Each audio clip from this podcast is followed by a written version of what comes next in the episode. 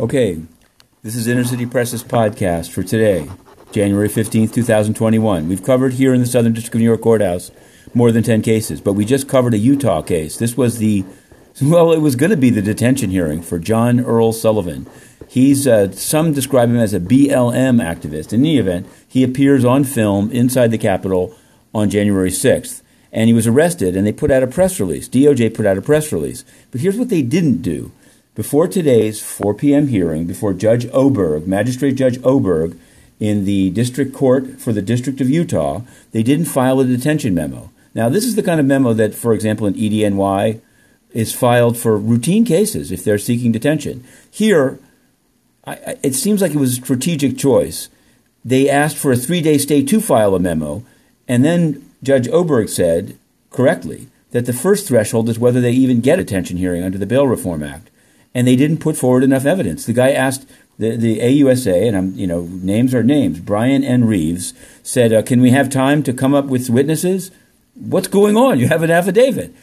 It seems like they were hoping that the judge would just detain him without a detention memo until after the inauguration. If maybe that, or you can have a, a, an even darker view, but I'll leave that to to the listeners. It went very quickly. They got blown out of the water. The judge said, "You haven't met the threshold." At the end, Reeves asked for a uh, stay pending appeal, and she turned that down, saying you haven't met the threshold. Now it's unclear how would you appeal that. Let's say you had a, ma- a rogue magistrate judge that said constantly said you haven't met the threshold. Could there never be uh, uh, an appeal because it was just the person would be released? Now uh, the upshot is this: there, there were conditions set.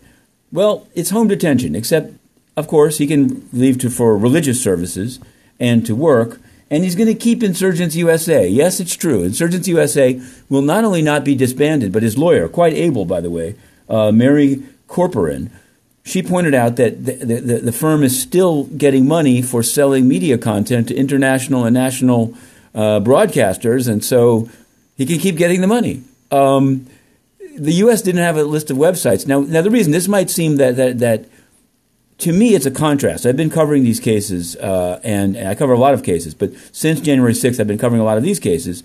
And there's a guy, there's a guy called Eduard Florea. Okay, he had a lot of a lot of weapons. There's no inside his house, but he wasn't in D.C. He was in New York, and and the, and the prosecutors, the EDNY prosecutors, made a big deal of his social media postings, and he's detained. He's detained. Okay, maybe he's a. I mean, that's all I can say. Yes, I covered yesterday. Cleve Meredith He's a guy that wasn't even in D.C. on January 6th. He arrived late, now admittedly with guns in the back of a trailer, but he wasn't even in town. Well, he's detained pending trial.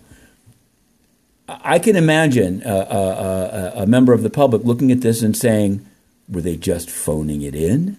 I mean, if you have time to do a, a, an affidavit and a complaint, you just convert that into a detention memo. I don't know what I'm missing here. In any event, you can find the thread on at Inner City Press on Twitter. Yes, a social media platform.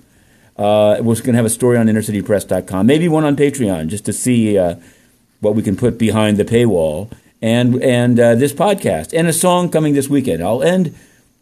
I have some things to say about the UN, which is a corrupt organization that threw Inner City Press out 928 days ago, but I'm not going to do that for today because this case was so interesting. What I am going to end with is this song. This is my song called Insurrection Blues. You can find it on SoundCloud. You see, everyone's an entrepreneur. Uh,